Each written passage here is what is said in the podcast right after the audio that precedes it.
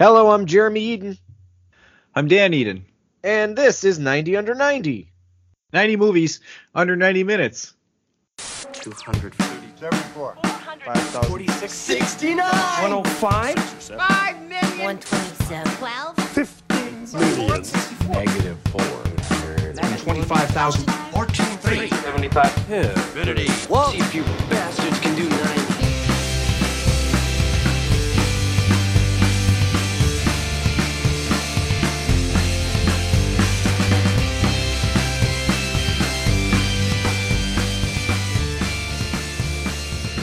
That a uh, is that a Tom Arnold? Are you, I don't know, Jerry. you busting out You some Tom energy? You tell me, Jer. Yep, yep. Your hands are, are raised and you're fidgeting in your seat. Yeah, you got some some Tom Arnold uh, cokey energy, some post cokey energy. That's Uh, right. uh, today on our show, clocking in at 89 minutes, we're talking about 1996's Carpool, directed by Arthur Hiller, the man who has been around for some time.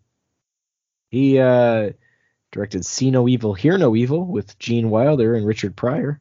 Oh, the blind deaf comedy. Yeah. Um, so there's that, and like, yeah, he goes back to like, oh, the original In-Laws. Oh, He directed that, which I, you know, I guess is a, you know, bit of a something. bit of a classic. Sure. Silver Streak. All right, so he's been around for a while, and uh, written by Don Reimer, who's also uh, who's also made who's responsible for some bangers. Big Momma's House. Oh, shit. Up, Rio's one and two. You said Surfs Up? Yep. That one's fun. I like that movie. Deck the Halls. Ooh. The Honeymooners live action. Ooh. He wrote the Santa Clause 2, Agent Ooh. Cody Banks 2. I don't don't. I, I, I can't speak for if he wrote the first ones. I'm not looking through the uh, proper IMDb list, but I'm guessing not. They would have been listed as more popular titles of his. anyway, Well, the director of the Honeymooners. Well, you know, I believe that. And, you know, that's a little bit of shade on a movie that's otherwise, uh, I think, was. Uh, you remember we were we we'd rent a lot of pay per view. We'd be like, Mom, Yeah, you're working yeah. tonight. We're staying home. Uh, can we rent a pay per view yeah, movie? you're an absent mother. Can you give us six dollars to rent a pay per view movie? And usually she'd cave, you know. And what, I believe this was a pay per view movie, right? Not without protest. she, you know, you she- know. she'd be like, "What? Six dollars?" like, Mom, six dollars. but this was a pay per view movie, right? I don't remember if it was a pay per view. I remember watching it at Dad's a lot. Yeah, I just feel it just has that smack of pay per view movie that like because this era we were going paper crazy when it Oh, came we- to rentals. We truly were. We were dialing. I knew that 800 number by heart at the time. Let's call it up. The- What's the name? Give me the three digits of the the title, and I I, I can go. The best was when they allowed you to watch it for like a full day, like it Yeah. was like over and over and over. So you'd be like, I want to watch it again, and you, Yeah. you could. You just watch it again right there. Yeah, You'd have It's like access actually- to that channel. I think if I think you- but I think if you if I remember correctly, and maybe I'm making this up, if you changed the channel away from that, you lost like the feed. So you had to just leave it on the whole yeah. day to keep I think you're it. right. it was basically like Don't change it. a video. Yeah. You could rewind it and watch it over and over, or buying the video. except with Um, far less control over it. You just had to keep it going because it was out Yeah. at certain times. You had to be like, "Oh, it's on at 4:15. All right, we have to call five minutes ahead of time. Don't call mhm. too soon because it might get confused for a different pay-per-view movie." Yeah, that is interesting. It's pay per view. What a what a scene, man! If you weren't there for pay per view, uh, gentle listeners, you really missed out on uh, uh, Yeah. basically what streaming is now, except it had a more uh, exclusive atmosphere. so, It was uh, Uh, more difficult to acquire, therefore it was exclusive. yeah, it was cooler, you know. Therefore, but uh, hey, this is uh this is a David Paymer and Tom Arnold vehicle, pun intended, made in '96, and you know what? Um, Something tells me it wasn't so much a vehicle as it was probably shopped around to several different actors and landed on Tom Arnold and David Paymer. I don't I can't imagine it anyone became a vehicle for Maybe. these gentlemen. I mean, I guess this is probably Tom Arnold's peak You know, like these this mid '90s. True he's Lies. This he's is, in- that is peak Arnold. Yeah. Uh, so like the the mid to late '90s because he's got like, but then the problem is that he's got a bunch of shitty movies like The Stupids and uh, a couple other. Still, that's a John Landis joint, you know. And he so he's working. He worked with Cameron. He worked with Landis around this time. Like, sure that like they were trying to figure like out a place for Tom Arnold. It seems like they were trying to cater to, to Tom Arnold a little bit because like he got some Roseanne juice because he was married to her and he was a writer on Roseanne. He was on Roseanne, but also just uh he was a kind of just a he's a big personality. You know, you see him in the media on shows and you're like, who's this? Who's this guy? He's really emphatic and he's What got is- cokey energy. Yeah, he's got real co- perfect late '80s cokey energy. This Mhm. like where you're almost like, ah, I'm starting to not want this energy in my characters. but here he is waving the cokey flag. um, one of two Koki performers in this movie, I'll say. The other is Kim Coates, who I love, but he is he's got a Koki energy as well. The, He's the- got some kind of energy. It's, oh it's, boy, it's a sweaty energy. That's what he's got. yeah. He seems like he's constantly like sweating and like he's erratic and just like maybe just- he's just- grinding his teeth a little bit. However, however he can make the vein in his head stick out like on his own, like through acting. That's that's him. That's Kim. I Co- think um, I just miss the days when it wasn't like, um, and this is really sorry, old man yelling at the clouds. When it wasn't always Chris Pratt being plugged into everything, like casting to be so creative as to cast Kim Coates and Rhea Perlman as a cop and a meter maid respectively, who are exes, is just like interesting and inspired to me that you don't really get that kind of weird maybe you do and i just don't notice it these days that casting but Yeah. like whoa It's- it's odd. I mean, for me, like I never knew who this. I still don't know. I can't name anything else Kim Coates has been in or done, but I love him in this movie. So yeah, like not Sons to. of Anarchy is a big one for for Oh, him. okay, Mhm. all right. Uh, not to. We're not going to bury the lead. I at least for me, I uh, enjoy this movie. This was Mhm. a movie that we did see as kids, and we uh, it, it came into our lives at just the right time for us to actually what enjoy it unironically. Um, though it is not a great movie, um, it's it's just a tight 90 minute family friendly comedy, and uh, there's a there's a place for these in the world, and I dig this one For particularly sure. I- because of Kim Coates' performance. oh, really? He's a big he's part of it. shining Like- star. Guy's so you. interesting. He always was interesting. to me, he was always this Mike O'Malley looking guy, but that's I just always refer to him as that Mike O'Malley looking guy. The only you would, Jer, Yeah. refer to him as that Mike O'Malley looking guy. Was uh, sure perfect fan back in the day mhm. that precedes Guts. Right, right. That's um, and then I don't know. My introduction to Kim Coates was probably uh, he was on Entourage for a couple of episodes, and then like he's in like one of the darkest episodes where he does get coked out in a bathroom and blow his brains out. With Oh, spoilers, but also um, he's in Waterworld as this kind of this slimy stowaway uh, attempted rapist spoilers for Yeah. Waterworld but like he's got he was like he's Weasley in that one like he's you know it's kind of fun to see except for that attempted rape to see him be such a, a weasel you know Sure. he does it well uh, and then Rhea, Rhea Perlman, who we talked about over the weekend, uh, you didn't see Barbie yet, but she is in Barbie. Uh, I won't spoil anything. Um, maybe I already did at the time. Sorry if I did, but um, I don't think you did. I, and if you did, I don't remember. I've already forgotten. all right, Uh, you weren't listening. It's okay. No, I was. I remember being in Barbie. I just don't remember if you said anything about her. So you probably didn't. Okay, yeah, she's in that. It's and it's like uh, we were talking about how cool it is to see her in in shit. Like, granted, you know, there's a, quite a gap between Carpool and Barbie, but to see her in shit just again, you know, Yeah, I mean, I'm sure she's done st- like a lot of guest spots on TV and stuff that we just don't watch. Like a lot of a lot of programs that I just Yeah, it's- beyond me. Matilda, Carpool, like that was like a big year. Like '96 was a big year for for Perlman when it comes to like kids geared movies. And we thought, well, I mean, thought- Cheers just went off the air a few years ago too. Like at this point too. So I thought She she, could make a real career out of this, being like that sort of uh New- Long Island energy, bring it Yeah. to like a kids movie. She could play like a witch in this movie. She could play like uh, something in this movie. You know, there's Sure. something for Rhea Perlman and everything. And then she kind of, I don't know, like yeah, I guess I didn't really monitor her, monitor her, but She's like, eh, Danny's got it covered. Don't worry, Rhea. I'm doing work. It's always sunny in Philadelphia. It's like summer camp. But don't go to the set. Never go to the set. Rhea. Never come to the set, Rhea.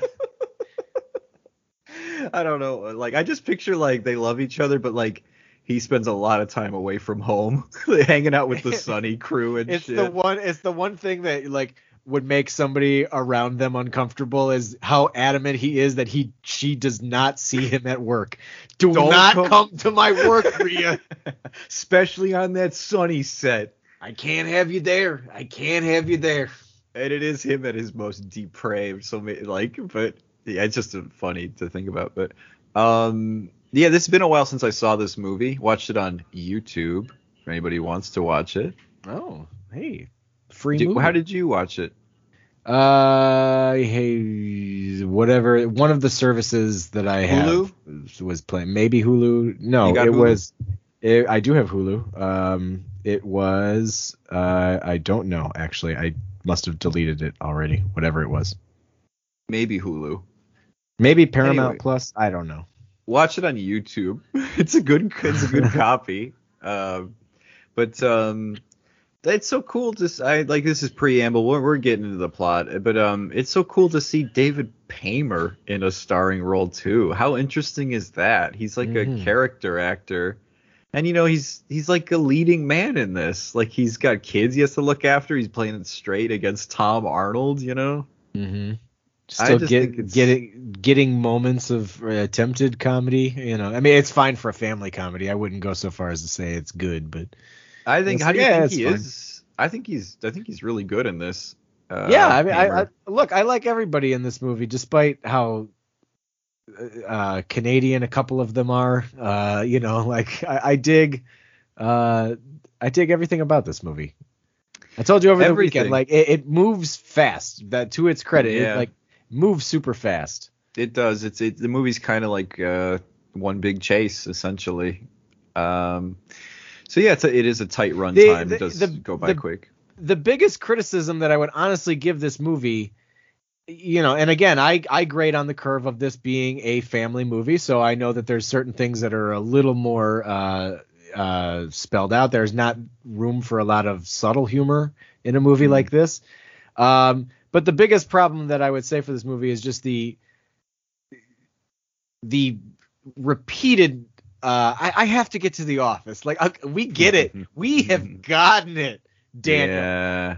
We we understand that you need to get there for your presentation. I'll tell you that it didn't that part didn't bother me, and I'll tell you on the flip side, one thing that I appreciated was just how often he was trying to be like, I I think it's time you get another getaway vehicle and you let you turn us loose. Like he was kept insisting for like. I like I like the his insistence because he is just looking after these kids' This- best interest, but like Yeah. Th- this is another movie that also like shows you uh the simplicity of writing a movie. Like like he's not a complicated character. Like he's he's pretty much got one sole focus. Like okay, yeah, he's like uh pays less attention to his kids than he does at work. Go. Like that's it. Like that's all he's he a, he's a sitcom dad. Yes, Big- he's yeah. a workaholic sitcom dad. And his wife is a sitcom mom whose episode is the sick episode because every sitcom mom has the episode where the dad kind of has to take over the household and does Yeah. things he's not accustomed to because the, The mom mi- is sick. The Mr. Mom episode because you know men can't handle Whoa. any of that. Let me Juggling pots and pans. Whoa. Caitlin is sick. I make her work. I I, I, say- I say get up. I don't care. I don't care. This You- family can't run without you. I can't. You- I have no skills whatsoever on my own. You hit her with the Tommy Lee Jones. I don't care. Whatever she says she's sick and has a fever. Yep. Uh, and you point a gun at her too, just like Tommy Lee Jones at the that scene. I tell her, look, I've had a. I've had a hard day. Mhm. I, I, I, she says, I don't care. And we both like, oh, we both both do it. jonesed each other. You're jonesing each other. That's right. Um, That's- and with then- the I don't cares. That's how most arguments just go unresolved because we just Well, in every relationship, there needs to be a fugitive and there needs to be a pursuant, and it needs to be a Tommy Lee Jones. And uh, you can't both be the pursuers, you know. That's what that movie should have been called. It should have been called The Pursuant. the The, pursuant. the Pursuer. because you know half the movie is about him pursuing John It's more, it- it's more about the pursuer. Honestly, like I think it is one of Tommy Lee Jones's best uh, performances because he's so like I've said this. I tweeted back when I was on Twitter years ago to We Hate Movies because I feel like they borrowed the the bebopping and scatting. Like they've appropriated the term he's bebopping and scatting for like improvising jokes all over movies. Oh, you know, George does it on. Seinfeld, but I feel like they've they've taken it and they've made it their thing. Gotcha. all this to say, in Fugitive, Jared, have you seen The Fugitive? I have not seen The Fugitive. Oh, a good Chicago movie. Um, he Tommy Lee Jones is bebopping and scatting all over Yeah, that movie. really? Seriously, yeah, Yeah. He, it's so cool. Interesting. I just he doesn't seem like a man who's got that much rhythm that Right. he can bebop and scat around a movie. but he does. He's so he's funny in that movie, like super funny. Uh, it's weird, but um, anyway, uh, Carpool, David Paymer, Tom Arnold, Carpool. weird More like- pairing. More like ADR pool, right? Thank you. I think uh, that's, a another good. cri- another criticism of this movie is like, oh, was there anything shot? Like, was anything recorded on the on the day? on set like seriously i i did i started to take notice it was around the time and i know this is probably too late but like it does sometimes those things don't just they just i don't know cut me some slack sometimes you can I'm you, you can uh sometimes they pass. You know, like yeah i i hope it does every time i try In i fact, hate looping but we have a- to there- do it there's a there's a scene in an early episode of 30 Rock where where uh, Tina Fey and, and Jenna Maroney are walking up into like outside to th- the building, uh-huh. uh, and it wasn't until like my second or third fourth viewing of 30 Rock going through the whole series, not in an, in a row. You know, we spaced these out. Uh, but I didn't realize until like the third or fourth viewing, I was like, oh my god, this entire scene is looped. Like all there's no actual dialogue recorded live. Like they just Yeah. got the footage and they went into the studio afterwards. So yeah, like it sometimes it's it's passable, not so much in in a lot of this and it is it's it's Tom Arnold has a specific like he has a screamy kind of dialogue. I don't know. Would you say it lends itself to constant looping or not in this movie? I mean, it's noticeable, so I guess it doesn't. Like because it was I would say probably 15 minutes into the movie is when I noticed that this movie is heavily looped. And it, of course, it's driving scenes and cameras, equipment, and crews are very loud just to keep up and shoot driving, live Yeah. driving. Um, you almost have to, you have to loop. That uh, uh, that's another thing I, I will say to this credit is that there there's nothing like all of this is actual driving around. You know, there's Mm-hmm. no uh, at least, and if it is in a studio, it is the best like Green projection screen, or green uh, screen driving I've ever seen.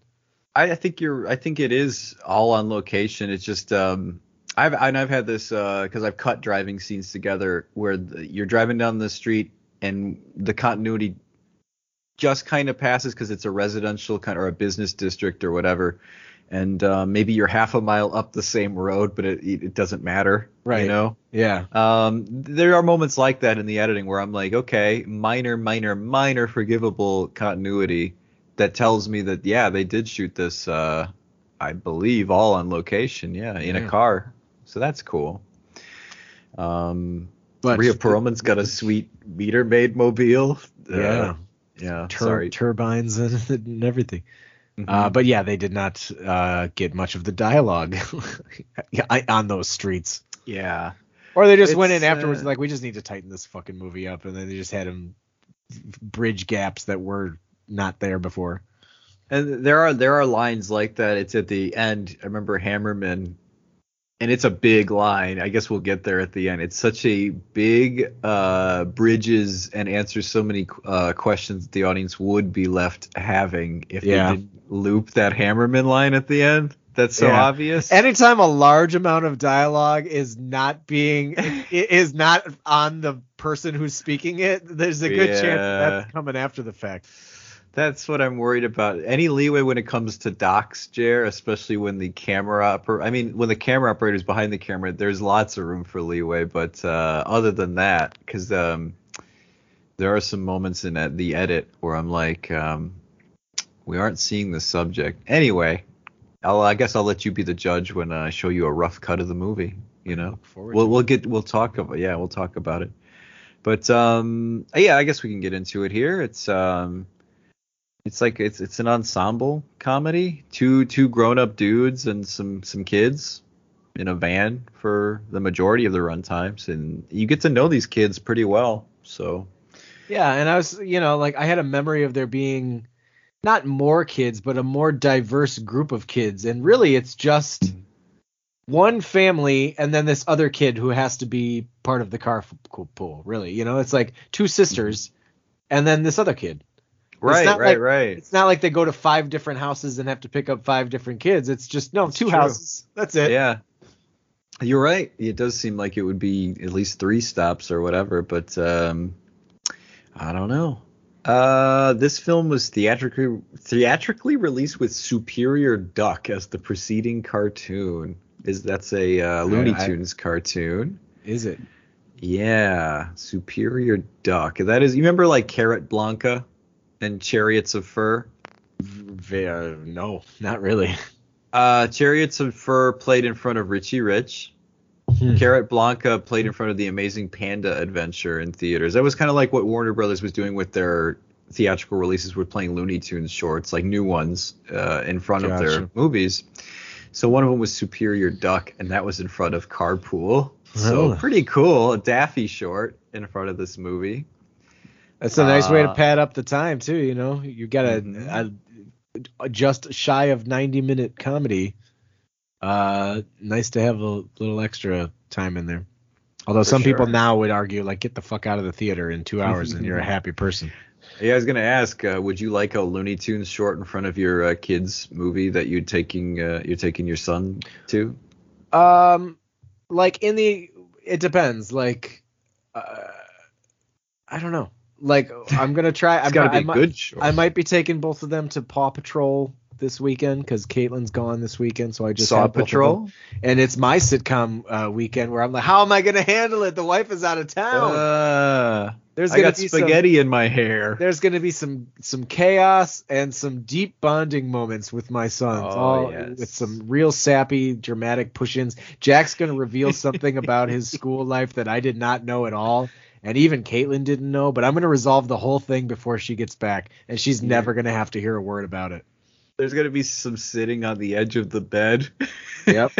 while you're you're talking, but not not looking directly at them, but kind of side looking at them, like Yeah. the parents do. where I cheat out, but my head is kind of turned towards them. and my my hand is on the back of his head as I talk to him very softly. Yep. Perfect. That sounds like resolution time to me. Yeah. Uh, that's that's what's on the plan this weekend. But anyway, Paw Patrol, as I was saying, I think Mhm. this one is closer to 90 minutes, but like the first one was like 80 minutes, 77 minutes, like or something. It was like Yeah. real short, and I'm just like. On one hand, it was like, well, I would have been, it would have been nice to get a little bit more for my money. But on the other hand, my kid's not like, when are we gonna go? You know, like when is the movie star You know, and he was, you know, gonna. a year and a half younger at the time, so So the sequel is longer. Is that what you're saying? I think it's slightly longer, but it's still Well, like they got more to say in the Saw the It's- Saw Patrol uh, it's the- universe. it's the mighty it's the mighty movie you know it's they got a, a mighty script a mighty Oh, story yeah, yeah. they got to pack in a lot so already I feel like I'm getting more for my money Good. That's good. You know, and you are taking them to Saw. Uh, yeah we're doing that, the we're doing we're doing the double feature yeah. you know just because it's rated r it says uh under 17 not admitted without a parent or you know i'm i'm the parent so like right, fuck right. the theater i don't care amc kiss my ass Yeah. Give me some Sno-Caps. what do you while want i'm it. off to the side you already don't have Sno-Caps in your fucking concessions Do you st- I do you still get Sno-Caps? You like snow I, caps? I have to get Sno-Caps i can't you have to get snow I, caps. I I am at a point in my life where if I don't get Sno-Caps going to the movies, either I've filled up on garbage food like already that day or that weekend, and I'm like, I need a break Mm. from everything, including popcorn, or I'm just sad. well, you know me, Jer. When I go to the movies, I love my popcorn. Movies. Movies Popcorn. popcorn. That fucking Tom Cruise. It's great. It's great because the life that's in his eyes as he says it, he just really seems like he believes it, uh, and he For seems those- like. For those who don't know, Nicole Kidman, his ex, had to cut that whole AMC theater thing, which we all know that that going to the movies is magical. Yes. To which they're Tom making Cruise- a sequel, by the way. Where like Great. they're they're making another one with her in it. Wonderful franchise. Uh, you know, maybe some spin-offs, but um, but all Tom Cruise had to do was make a three-second video of him in some green room with a bucket of popcorn and just like on some shitty iPhone, sitting on the couch and going, "Love popcorn, movies, popcorn," and that's it. That's that's it. I bet that got more asses in seats to at least Mission Impossible that weekend than uh, Nicole Kidman than her AMC video. I'll tell you what I don't like is how like in the way that you don't like how Jerry Seinfeld sometimes cre- like gives off this air of being the mayor of comedy. I Yes. don't like that uh, Tom Cruise seems to be like the president of movies in which Of like cinema, yes. and in which like he has to vouch for things in order for us to go. Like, guys, Barbie, I, I went there. Look, here's my ticket. I'm proving that I'm going. I'm sure that he sat in a public theater and watched the whole thing.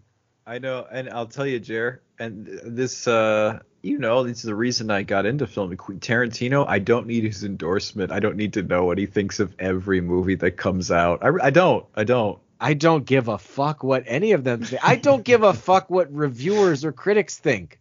Like, let alone what Uh, these so, Jer, filmmakers think. you're not going to follow me on Letterboxd, is what you're saying? I'm I I I started a Letterboxd one time with the intention of that. Writing something about Babe because it was the most baffling movie I had seen in a long time. Would have loved to see that. I and then too too much time had passed and my passion for the speech had faded away. So Hmm. I have the Letterboxd, and if I ever watch Babe again, a few years from now, I'll start. So writing. you're just using Letterboxd for Babe. that was my plan. I mean, I'm I, I, I'm not using it for anything. I actually I've never actually like Babe exclusive, and maybe Babe 2, Pig in the City. Maybe. ah, I But, can't I uh, can't vouch for Babe 2 Pig in the City. I was Uh, watching Babe as a Christmas movie as as a day one or a day two title because it like It's light. it's Christmas for a brief moment in that movie and uh On the Scoville scale of, of Christmassy, so to yeah, speak, it's, it's, the pretty it's, low. it's the first one you're tasting. It's there lemon on the hot pepper. ones, Yeah. oh shit. So uh there's uh this movie's about Daniel Miller, right? Yes. Played Yeah. by David Paymer. David Paymer, uh, not Larry Fine. Never got a chance to play him. Even though I- Man, you know what a, what a disappointing. You're Uh, pissing me off here because like you're and you're blowing my mind because he was born to be Larry Fine in I, I'm. I'm not even joking. I think there was a point where he was lined up to play Larry Ah. in, in one version of a Three Stooges movie Dude, that came after the Mel Gibson one, but before the Farrelly Brothers one. Mel Gibson. Yeah, he produced that made-for-TV. Oh, he did. Yeah. Okay. It's funny to call it the Mel Gibson one. I could call it the Michael Chiklis one, or you know. there you go. Um, yeah, that's uh, yeah, man, Jared, that's David Paymer as Larry. That's just some hundred percent spot on casting. You right? know, I mean, yeah, he looks like he's the bastard son of uh, of, of Larry Fine. I would have loved that. If Put they a just fiddle a- in his hand and let him grow that frizz out. Dude, I'm telling you, like, uh, I know now I'm starting a, a new tab here, but if I was a filmmaker with clout and if anybody gave a shit, and I don't even care if anybody would, I would make a Three Stooges like dramatic biopic, but I would do it from Larry's perspective as my my anchor and my and I would make David Paymer my fucking Larry. That's Like- not. I mean, like David Paymer aside, the idea of a Stooges movie from Larry's perspective is interesting because he's the one that nobody gives enough credit to. And right. it's always about Curly and Moe. Of course, Near the Moe end was the leader. He has to be the one. No, show fucking Larry. I want to see. uh, Larry's the end one of who his- he can comment on all the other fucking replacements for Curly and Curly Joe and all that and Joe and and all that shit. exactly. He's like a constant in him and Moe, of course, but I don't want to. I don't. I don't need to see it from Moe's perspective. but uh, anyway, this is about Daniel Miller, and um, of course he has to. He's forced to drive his uh, family carpool uh, that morning, and he's got a big presentation. But can we talk about these titles first? Like the first thing we see in the movie. Yeah, you want to talk about like this is a time where they used to do like animated uh opening credits, but this Oh. is its own beast. It's so what it's it's unimaginative and bad because it's just the word carpool and it's like the lines on a road and they just they pass by in patterns and swerves very fast and that's in different colors. That's the whole scheme with a black background, you know. Mm-hmm. Carpool, carpool, carpool, carpool, and you get casting by and you got the cast and everything. But while you're seeing all of this, and I don't know if any other movie has done this, I can't think of any other movie that's done this, where you hear characters who aren't in the movie just serving, just kind of setting the table for the tone of of what it's like to wake up in the morning and get in a carpool. Like you got random extras who are just doing like uh like like tiny sketches where they're like uh, get out of bed it's time to get up it's like i already went to school yesterday and then they like they take five seconds they do another like Yes. sunday morning comic strip equivalent joke It's a series of five second blackouts in audio form.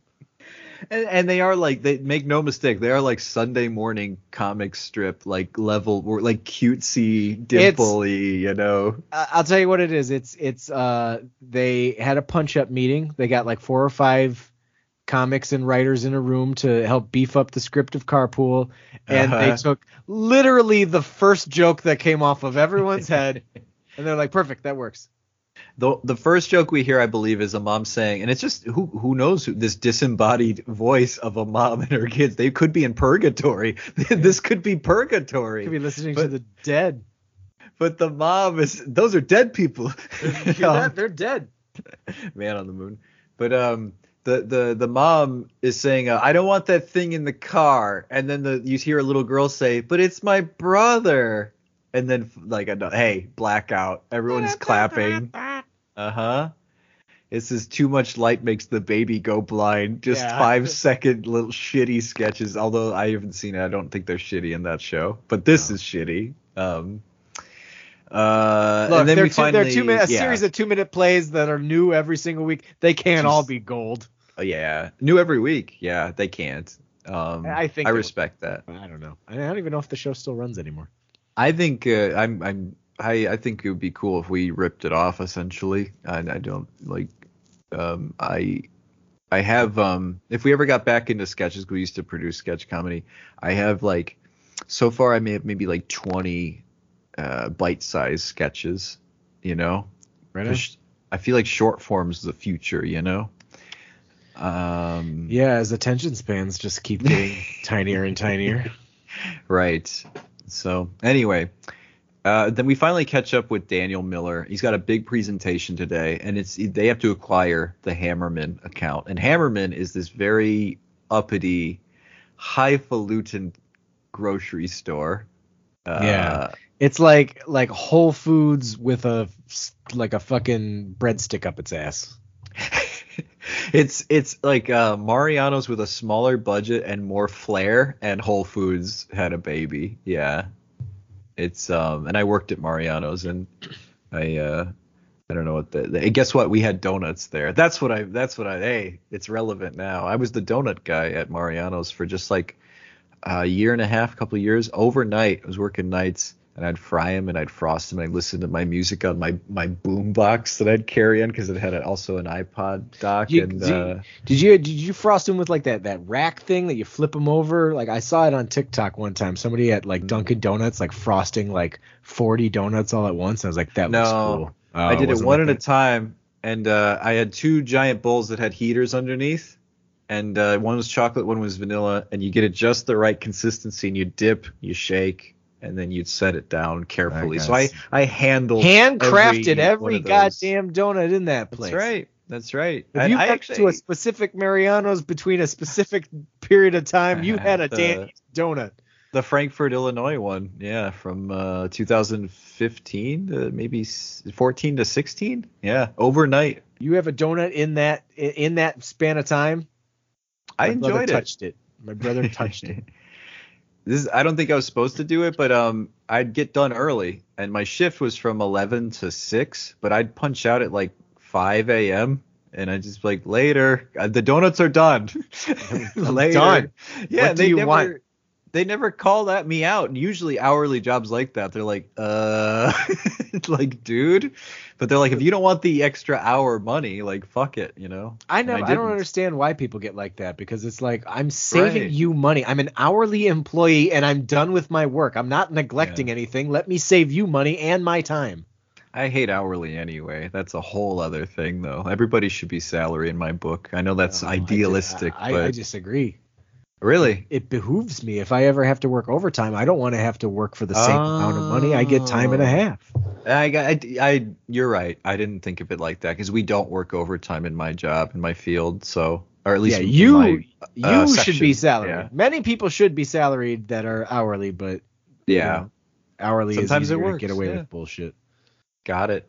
Um, but anyway, he I don't know. I guess Daniel Miller is salaried, and he works for uh, what is this? Is an advertising campaign, Some some company, some fucking name Yeah. and name company. right? Like Johnson and Johnson and Fuckwad, uh, Yeah. you know, Inc. And, uh, Fuckwad and prickhole.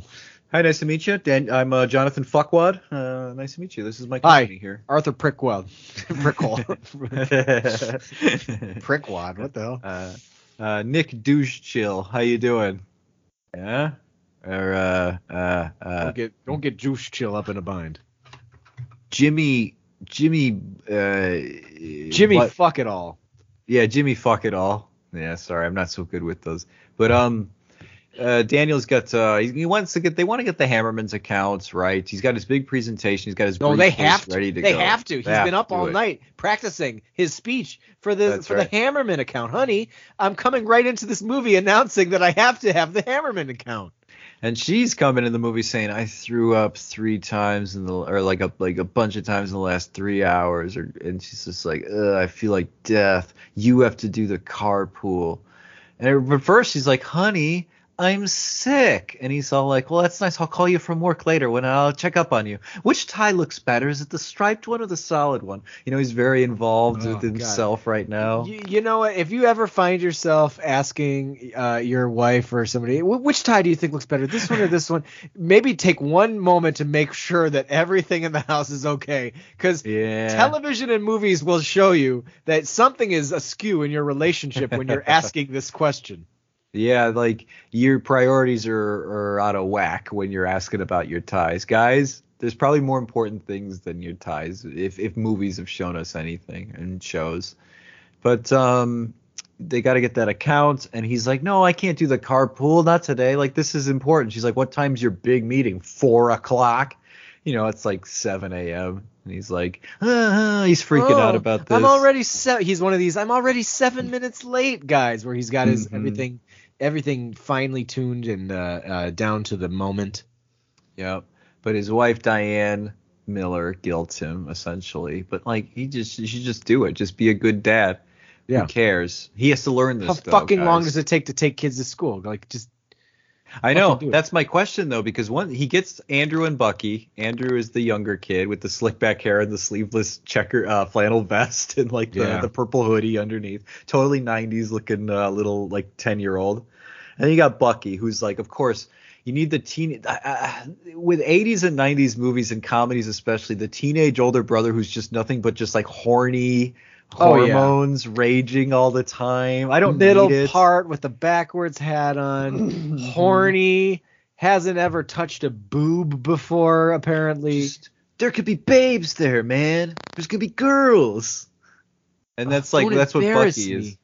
But like it's, It's fucking um, the same wiener from Hocus Pocus basically, like you know, like the Oh, same type of hey, character. you can't compare Omri Katz to this uh, this actor. To this Larry Kroger looking motherfucker. Lisa, Lisa called him Larry Kroger from uh, Animal House. I don't know. He gives off a Larry Kroger vibe. But Micah Gardner, He's- oh, he's this uh, actor. So Canadian. He's very Canadian. He's very like um effeminate. This uh this boy. It's funny that he's playing such a horny teen because he's like gives off such a like effeminate energy. No shade. It's just like he doesn't seem like he's interested in girls and and uh and boobs. Yeah, quite much. frankly, you could have flipped the brothers and it would have made more sense. I suppose, but um, he so like, he he spends the movie obsessing over Rachael Leigh Cook in one of her earliest roles as Kayla uh, this Britney Spears dressed like "Hit Me, Baby, One More Time" in the plaid skirt and white shirt. But predating look. it, like yeah, yeah, actually set like up a couple years. Britney. Yeah, um, and so uh, she comes out. and Of course, he's like. "Hum and a hum and a oh boy, yo, yo, yo, yo, yo, yo, yo, oh. oh, oh, oh and she comes out and uh, she sits uh, next to him. She's like, uh, Bucky, can I get in? And i know i'm jumping around but like i'm just setting up all the characters um he has to go pick up the the boys or he has to take the boys to the um the school right But but, they- my but question is They got to get Travis, the weirdo kid that nobody wants on the carpool, but has to be there. Yep. You got you got Travis, who's uh, aka Froggy from Little Rascals. Mhm. Uh, Jordan Wark Warkol is uh. You You got Chelsea, who is Kayla's younger sister. She's the other young kid in this. There's three little ones. There's uh, there's of course um, the kid we just mentioned, Andrew, and then there's uh, there's Chelsea, and then there's Froggy, and Travis. You got the two the two teens, the middle schoolers in the back, you know, the the the cool ones or Mhm. like, you know, cool quote unquote. And um that's it. Those are all the kids, right? And David Paymer has to take them to school. And my question is how far away is the school? Because they seem to be driving for a while after he finally gets them all Yeah. and he has to stop at Hammerman's on the way to school, like because they spill co- uh, Travis spills It's- coffee on him. Well, it's just weird because like, and I can't speak for every state or every even every city, but like everywhere we've lived, we've never had to drive on like what is a major shopping like strip to get to school, you know? And it feels like, you know, like I don't know, I've never had to like pass by like an area where there's like a Target across from like a whole strip mall and that's what this feels like. They're just like, "Oh, we're going to stop at Hammerman's." Like is this even conveniently on the way? It looks like you're going 10 minutes out of the way to go to a place that's like huge. Uh, So like yeah, he I, wants to be. Uh, I don't know where be- this school is. He's got to be a company man, I guess, and go to Hammerman's. But um, he uh, they pick up the kids. There's like what what can be said about these scenes? Little um, little Chelsea moves really slowly. That's her She- whole thing that doesn't really go anywhere beyond the first scene or two. Like it, it's Yeah. never really useful or anything ever again. Um, you know, Kayla's the young hot thing that Bucky obsesses over. We know what Bucky's about. Andrew's Yeah. just kind of like I don't know, just a little kid who's just kind of like well mischievous, but not as mischievous as Travis or weird. You know. Andrew and Rachael Leigh Cook both have no character. Like it's Yeah, just they're uh, little boy and teenage girl. That's that's all you need to play. Girls don't fart, is what she said. That's her big line in this movie. Girls don't fart. fart. Um, so he has to take the kids. Like, yeah, and like we're warned about Travis before he comes and gets Travis at his house. And like when they open the slidey door, he pops up and he's got a shower cap on and goggles, and he goes, "Greetings, Earthlings, prepare to be probed." And he shoots a slingshot with like a little paper ball at David Paymer's head. He goes, "Alien terminated." He gets inside and he sits in the front seat and um you know he's like as far as weird crazy kids go this kid's pr- like pretty chill like there are way Yeah. worse kids than travis He's fun. There's w- worse kids at my kid's birthday party this weekend. like, you don't have to tell me but um but no, like Travis is fine. He's just dresses weird, and you know that he's gonna get to the school, and the teacher's gonna be like, Travis, I told you before, no shower cap in school. He's gonna have to take it off, and they're gonna suppress him. and what's even more curious is at the end and this was a cliche i believe in 90s comedy like speaking of little rascals when you see the parent who looks just like their kid Mm-hmm. because like it's just I don't know that's just the way it works with parents and kids and cartoons. Um, but his dad is wearing a shower cap and goggles at the Mm-hmm. end, and it's just like you take after your weird dad, but like to what end is is your dad impaired? Well, or is he really- being eccentric or Yeah, no, really, it's that it, that he does it in solidarity with his father, who's really like not all there. and- and, right. you know. It's actually quite sweet of young Travis to Yeah. empathize like that. You know, so David Paymer's a fuckwad, is what he is, you and can't prick like, hole. in 2023, that shit would not fly to even question this boy. You know. So someone needs to fuck. someone needs to speak to Larry. Can we talk about the music in this movie and how much I don't really like it? Um, I don't really like it, and there it is. It's weird. It's like it's. Uh, I think it's the instrumentation, really. It's it's the type of that he chooses in in in the score. It's just a little too like, you know, like '90s it's- family It's comedy. very cartoon. Right. Some moments are better, but like that opening number with the titles is is grating to me. It's just a little too like cutesy, like really, really cute, like shitty. Um, No, everything in this movie is straight out of the uh, cliche family comedy playbook, Yeah. uh, right down to the to the type of score that they're using. I'm sorry, John Debney. I'm sure you've done other good scores. This one, eh, I wasn't. I'm I'm not a kid. Maybe kids love this score. I don't know. I'm I, and I'm sure he's not like super proud of his carpool score. You know, it's probably one of the like, yeah, yeah, that's fine. I'll do it. I can make it fun. yeah. Moving on. Let's get him on here. Now I want the real job. You know. Let's get him on here. Let's set the record straight. Hey, John. Uh, For our what if for our final episode of 90 under 90 we have uh, the music the composer of Carpool John Debney on and we talk about a movie that's not Carpool with him. Well, we're so excited for our final episode to be talking about a man who was very heavily involved in a movie we talked about eight weeks ago. but we can't we're not going to talk third season. We're not talking about it this episode. So I'm sorry any story you had John just you know save it. And actually, because of the strike, we're not allowed to promote the movie, and he's not. So we're not allowed. He is not hmm. allowed to talk about the movie, He can Even talk though he's about not- it, right? covered under the Writers Guild. He can't. He just can't promote it. Like, is that the gray area? You can you can mention it that you were in it. You just can't say go see it, right? I don't know I think that's enough it. about the the gray areas of. You yeah. know, I think it also probably depends on who's saying what. You know, right, right. certain people are not going to get in trouble by any guild for saying certain things. Highly thinking that Bill Maher and Drew Barrymore aren't going to get away with saying much these days. Okay, well, good God, they if only we can get Bill Maher to shut the fuck up.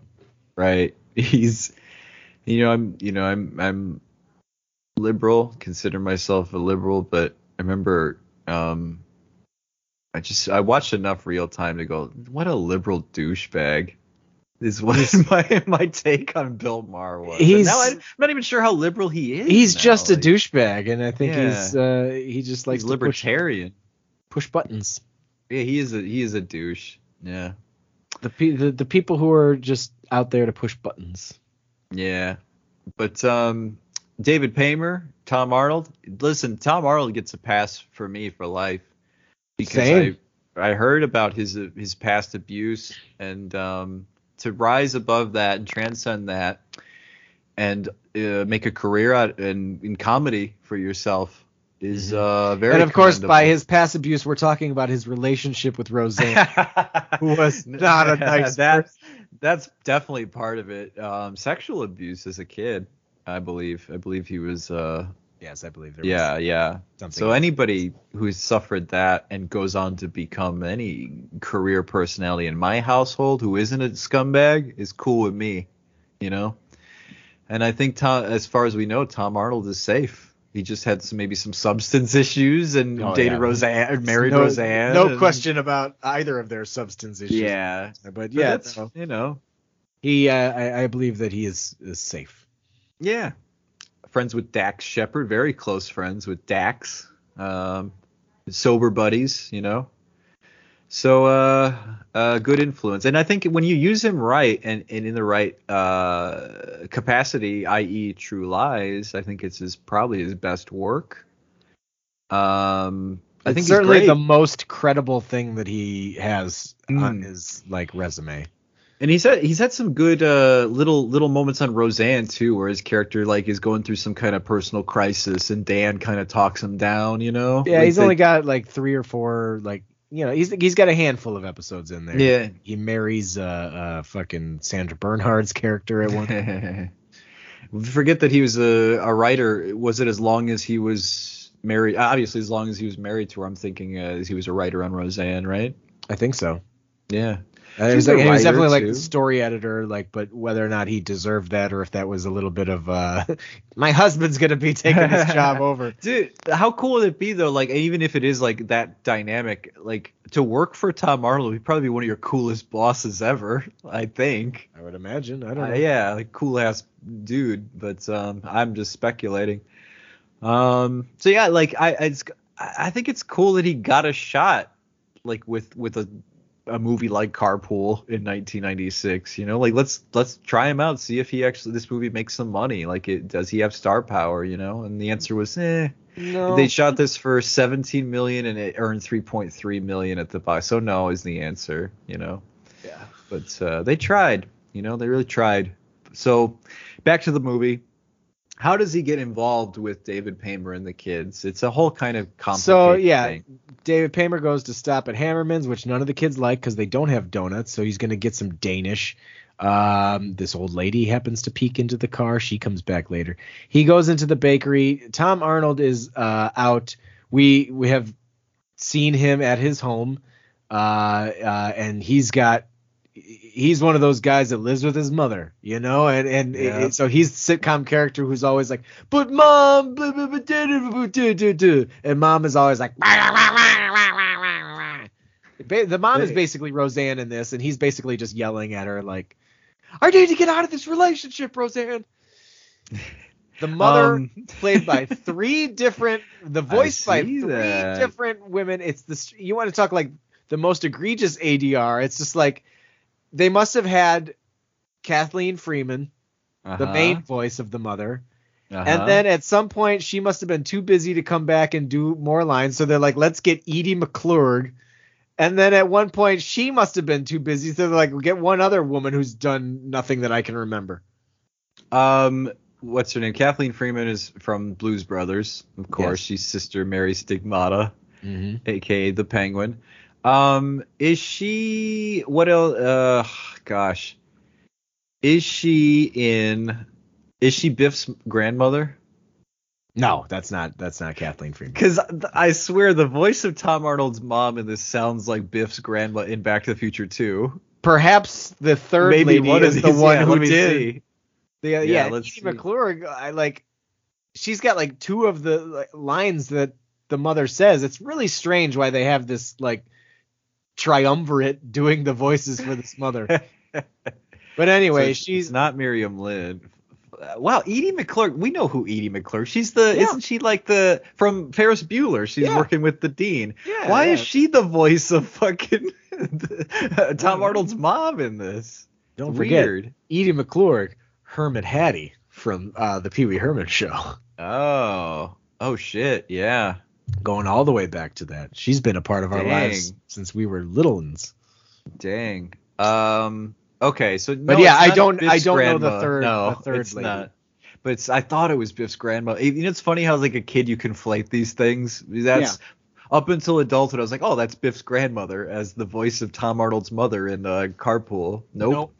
The penguin. Um, so yeah, he does live with his mother, and her thing is she needs to go to the Sizzler, and since she's such a large woman, she uh, takes advantage of their all-you-can-eat buffet, and In- she got kicked out last time. in 2023, the only reason this joke is funny is because it's Sizzler. Yeah, Like like the joke in 96 it's like uh, okay, it's very cliche and it's very sick. This movie is super sitcom-y. Mhm. Uh, because it is sitcom humor of just like, I'll promise I'll take you to the Sizzler later, mom. But like now, just hearing the Sizzler and just Sizzler like throughout the movie all the time, and the mom wants to go to Sizzler. The end of this movie takes place at Sizzler. It's just it's weird, funny. right? Just restaurants that aren't around anymore. It's funny. Do you want to hear like probably the the biggest mind blowing fact about this movie is Arthur Hiller, the director, was the president of the Academy of Motion Picture Arts and Sciences at the time of this movie's production. Oh my god. That is insane. Like, do you think Oh. everybody like went to the Oscars that year and was just like, this is all bullshit if our president's making carpool? That's great. That's but- that's why they replaced him with uh with Sid or whatever that guy's name was. Um, I don't know I presidents don't of. know. uh, I, there's, I know there's- Fran Drescher's SAG president for some weird reason. Yeah, I don't. Know. How did that happen? I don't know, but she's always been pro union, so I mean, I'm sure she's great. It's just like so random that, that the, the nanny is the like all the SAG actors all under that umbrella. Their queen bee is the nanny. You know, it's very weird to me. it is But, uh, uh, amusing. But hey, Um, hey, she must be good. she must be. Ah, it's that laugh that really does it, isn't it? Yeah, they're, they're- they're all just charmed by her. Uh huh. Um. So anyway. So so yeah, Yeah. he he leaves house. His uh um he needs he he gets a gun, and so he's up to some some shenanigans. The circus people come over. So like we learned that very quickly that he's got he's the owner of a circus or a carnival or something. Laszlo brothers. Yeah. And they're all um which who's his brother? Where's I the know. Don't know. nary the mention of a brother. Um, but he is basically like really, but the carnival's not doing well. The people are uh, needing to find new work because he's not paying them. And so he's like, don't worry about it. I'm going to take care of it. And so we were like, oh, okay, gun. That makes sense. He's going to go rob a bank. But he gets to the bank too early. It's closed. So he goes into Hammerman's to kill some time before presumably going back to the bank. Then at the same time, uh, Todd Barry and Patrick Swayze's younger brother are uh, two other robbers who go into Hammerman's. Todd Barry. He looks like Todd Barry. he looks like like if Flea and Todd Barry had a baby, maybe. Maybe. I think Todd. If you're saying maybe to that, I'm saying maybe to your Todd Barry. then you got Anthony LaPaglia from Empire Records, and uh, so I married an axe murderer as the other guy, right? I, sure, I don't know. Wait, who do you think? Who is the other? I just said he was Patrick Swayze's younger brother. He just looks All like right. a little little Patrick Swayze. To me, he was giving off a LaPaglia vibe with the long hair and the goatee. You know. Uh, I don't I don't know who that is enough to re- like. no, I- it's, uh, I'm gonna make some calls. oh, okay. I just you know, you know. saying that gave me enough of a like. I have a the image became clear enough that I'm like, okay, I'm gonna make some calls. Gonna make some calls. That's Uh, all he does at Empire Records is go yeah. and make some calls. Make some calls. Um, Uh, so yeah, he they they go into they remind me a lot of the of Iggy and and Lemmy from Super Mario Brothers movie. right on. Um, so they go into Hammerman's to rob the place.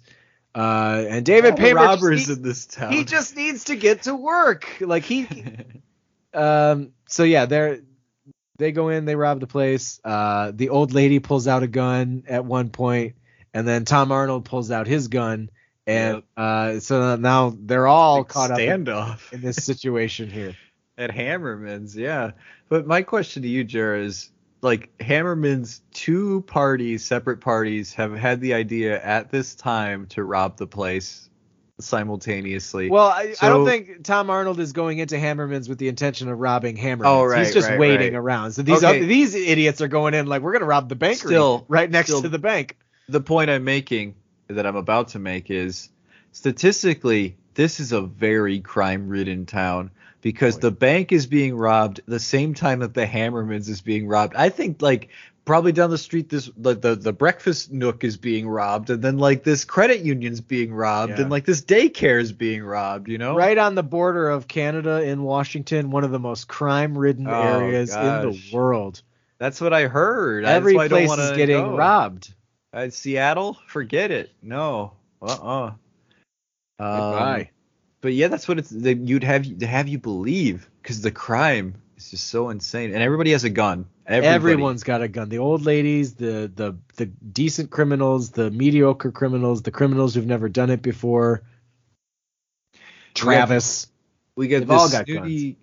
And can we talk about the clerk who's checking them out and who's like totally like snooty? And of course, because it's a pretentious grocery store that's like highfalutin, it, he has to represent that. And he he doesn't have to, but movies feel the need to have the employees be an extension of what the co- the company is essentially. And that's what he is in this. He's like, you can buy two peanuts for two dollars. They're Right. You know, like that kind of tone. Yeah, the uh, you're the sausage king of the Midwest, like that exactly. same tone. Speaking of, um, Uh, yeah, they it's shortcuts. This movie takes a lot of shortcuts, and by throwing in this wiener, we we get the idea of like, okay, this place is shorthand, yeah. Yeah. Like um, we all know this guy, right? And we all know this situation, right? So Yeah. we don't need to spend too much time on it, you know. And it's 1996. We're all like, we all know these fancy gourmet Yeah. bullshit stores. Get with your bottled water and your uh, caviar, I'm assuming. So That's the next thing that they sell at these stores is bottled water and caviar. and caviar It's right And the next best- to each other. is like the orbit style where they put the caviar in the water and it floats around like Oh. that old soda orbits. Absolutely. Yeah. It's so good. The red caviar guava drink is one of the best. Mm. The epitome of class, high class, Yeah. you know? They have no donuts, but they have scones, croissants, tea biscuits, Mille-feuille. monsieur. What? And then that's Tom fruits. Yeah, that's their their back and forth that they have, you know. And Tom Arnold's like, okay, let's get let's really get this get on a roll going here. you think like he was constantly pitching jokes on this set and that like a- a Hiller was just like, "Okay, Tom, Probably Tom Arnold like you definitely see it in Roseanne and like you can see it a little bit in this movie. Tom Arnold stands at all times like he is the most enthusiastic person in an improv group. Yeah. And he's just waiting for a moment to jump in and say something, Yep. and it's just like, just sit down, just and underplay it a little bit, please, for once. he he always wants to go out for beer and pizza after improv, and they never want to include him. Uh, He's just a little too much, you know. But uh yeah, like at this Hammerman showdown here, a lot goes down. Like um the two uh scumbags, you know, the the the two Mario Brothers guys. they want to rob the place. They get a, he gets a sack of money and the old lady pulls out a gun and uh David Paymer just got his pot of coffee, and in comes Kim Coates, and he's like, "I'm a cop, drop it." And I'm it a shoot becomes- cop, drop it. It becomes more complicated, and um, when the old lady she complies, she just kind of just like throws her gun on the floor, and it goes off, and it uh, shoots David Paymer's coffee pot. He spills more coffee on his nuts, which is pretty funny. Oh, that's twice now. He's, he's just Yeah. like, "Te- tend to your testicles, Mr. Paymer. But before that, the snooty uh, cashier hands the uh, bag of money to Tom Arnold because he gets the drop on them with his own gun. Yeah, Tom Arnold pulls out his gun in defense of the store clerk Mm-hmm. uh, against the idiot Mario Brothers robbers, uh, but then is given the bag because the snooty guy doesn't know what to do. So he's just like, here, take it. and he asks about donuts the like before the shit goes down. You know, as we talked about the mille-feuille, and that's like there's so this movie's preoccupied with donuts quite They're a bit. really laying it on thick. Like, look, guys, this place is so bad they don't even have donuts. no donuts, guys. Too good. Hey, look over donuts. here. Look over here. No donuts. Next thing you know, you're gonna tell me they, they don't have any, any cakes. There are no cakes. Tea cakes. So we have tea cakes. Yeah, they would say that. Um, so that's when Tom Arnold gets the sack of money, and he uh, takes David Paymer as his hostage because he's got to get out of there. Kim Coates has got the drop on him, so he's uh, makes his way out and he takes a broomstick and he puts it within the handles of the Hammerman's door. You know so what I love about it out. is it works for a while. It does. It's so much so that the Anthony LaPaglia guy has takes the cash register against the protest of Kim Coates, throws it through the window to get out, and it hits his windshield. The cops. So he's like, "Thanks a lot, buddy." Which, by the way, if you look, I don't know if that guy um, is all roided up in one arm or if that's a super light cash register, but that is like 14 feet away from the the door, like that car. It's a good throw. If you look through that door, like man, he is that that is way out that's, there. That's why they cast him, Jared. They're like, "Can you throw these appliances? We just want to see the distance here." He they got up to a washer and a dryer, and they were just like, we don't even need to know anymore. We just want to see how far he'll go. And then he And kept the- throwing it. and He kept turning around, and like, you want me to do more? Like, what? Uh, because there's this, you know, the scene later when Rhea, and I this is it's my favorite moment of the whole movie. I think is when Rhea Perlman's meter maid car is tipped on its side, and she just tips it back up. she just props her back against it. It goes, "Ah!" and it goes up on its regular tire. I'm like, that's a tough broad. But um, I, I think it'd be funny as we talk if the director had like some kind of fetish with people lifting giant heavy things, like the guy with the register and Rhea Perlman with her car. It's like, oh, they're lifting it. Oh, Yeah. it's so heavy. Ooh. They they got on his case about how heavy he could make the Oscars, so he was just like, I'm Oh, gonna yeah. start doing it the movies. that's that's what happened. We can't have an Uh. 18 pound Oscar. Arthur. Why not? It'd be Why? so hot. It'd be so hot. Um, the old lady the, who had the gun and dropped it earlier, by the way, she they finally get out, and Kim Coates he can't use his car because the windshield's busted, right? So he's got to commandeer a vehicle. He takes the old lady's like sweet old like 60s caddy, you know, convertible, Like and Skylark or something. The Buick Skylark.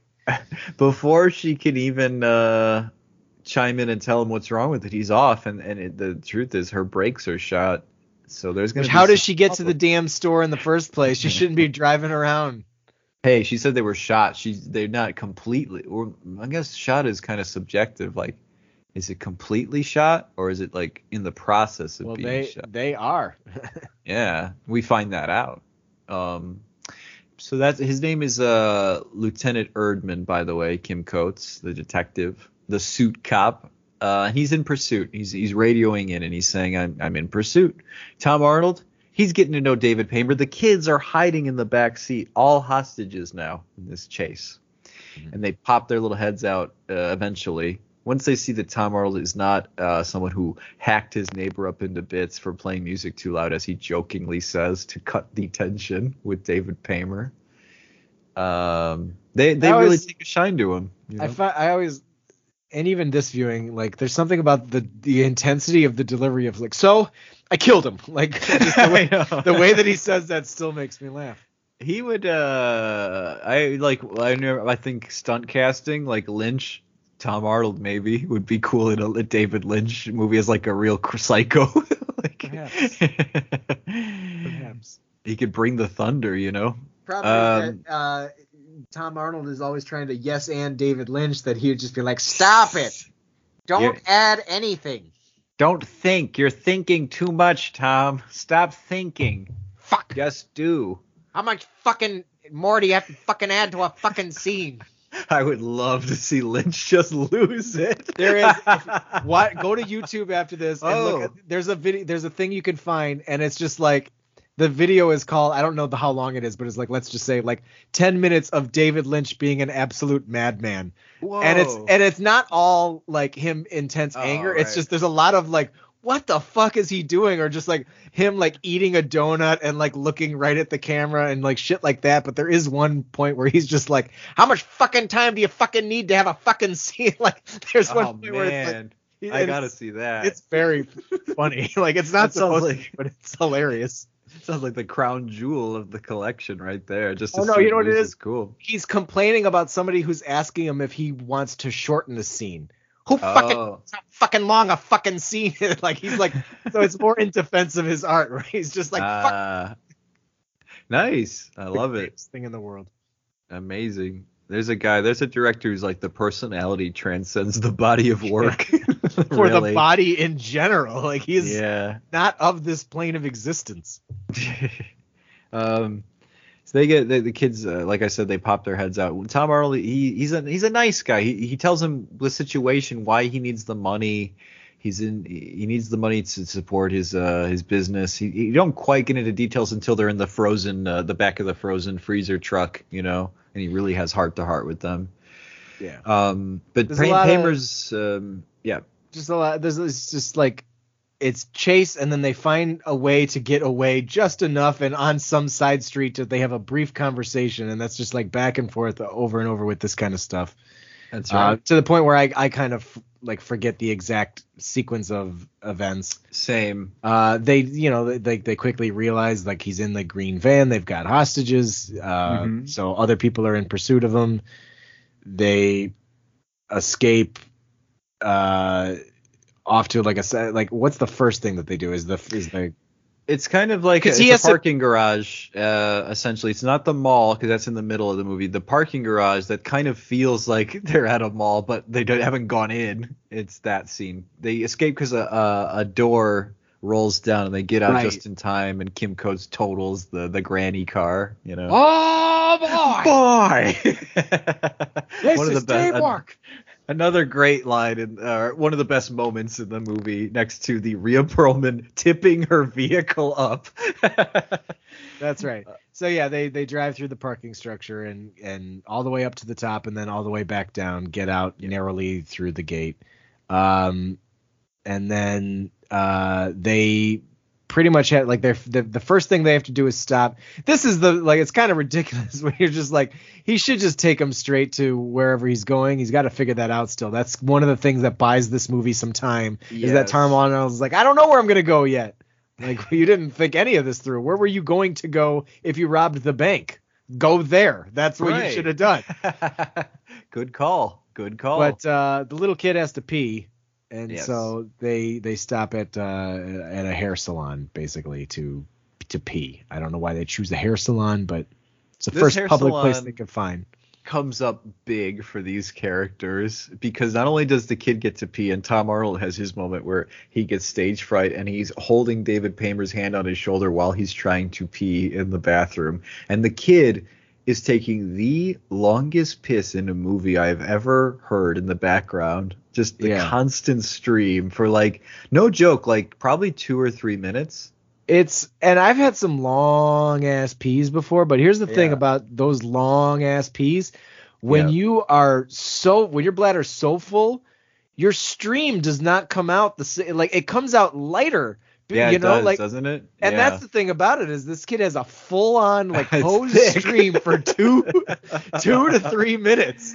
I know. And then you get the one, I guess, little not gay panic scene, but like the gay joke is one of the salon workers walks in while Tom Arnold is like singing and like peeing, and David Paymer's holding his hand. He's like, "Room for one more," and they're like, "Get out of here, buddy. Take a hike. Conga line. Room for one more. Room for one more." he says conga line first. Yeah. I didn't Conga line. that. Ooh, But you know- conga line. This is and stupid then I and, think he random. drops his accent. It- oh, there. So he just says it for the one, and then I don't know. You know what? Maybe more? it was ADR'd after. the Maybe. But um the reason another reason this hair salon comes up big is um they get the the spray for their van that comes it's it's spray on hair that Tom Arnold sees a, a salon worker using on a man. He's like, "What's that?" And she tells him he's all like, "What colors?" it's a funny beat because like he goes in there and he's like um he- he- he's he's rushing you know he's like okay like let- let's go like like he's, he's getting him out he wants to get him back in the car and then tom arnold while trying to get david paymer to go he's like hey what's this over here and like he looks at somebody waxing somebody their lip he looks at somebody getting their hair sprayed and he's like interested in both but not worried about getting back in the car we're just getting a little flavor of this salon. Hey, if we're gonna spend some time here, we got to get a little flavor. We got to see the woman. And I was gonna say this. I don't know why this moment always stuck with me over the years. Is the woman in the bubble who says, "I'm ready. I'm ready. I said I'm ready." she's got a dumbass smile on her face the whole time How do I look? And he says, "I think you're gonna need a hat." Uh, funny. But yeah, you get they get the the spray like, and this is not fashionable anymore. And like, uh, unless you're doing Halloween like color, um, to have a grown man do spray on hair, I just don't think is a thing anymore. Maybe it is, I, I don't. I wouldn't think so, but but at this in this maybe it is. maybe they sell it to some people to cover up like bald patches, but not like yeah, I could see that. I guess. I don't know. I mean, I guess that was always its intent, but like Yeah. you know, there's probably very limited use where you can get away with it. Hmm. Um, but he gets uh, all the passion purple that they have because he's like trying to flirt with the lady. And she's like, "Oh, it depends on your personality, what color you want." He's like, "In that case, give me all the passion purple you have." And then she rips a wax strip off of his elbow to kind of cut the, the that that cool. so that the, so that the kids in the audience aren't like, uh, Yeah. it's Tom Arnold. I don't want to see him flirting. yeah.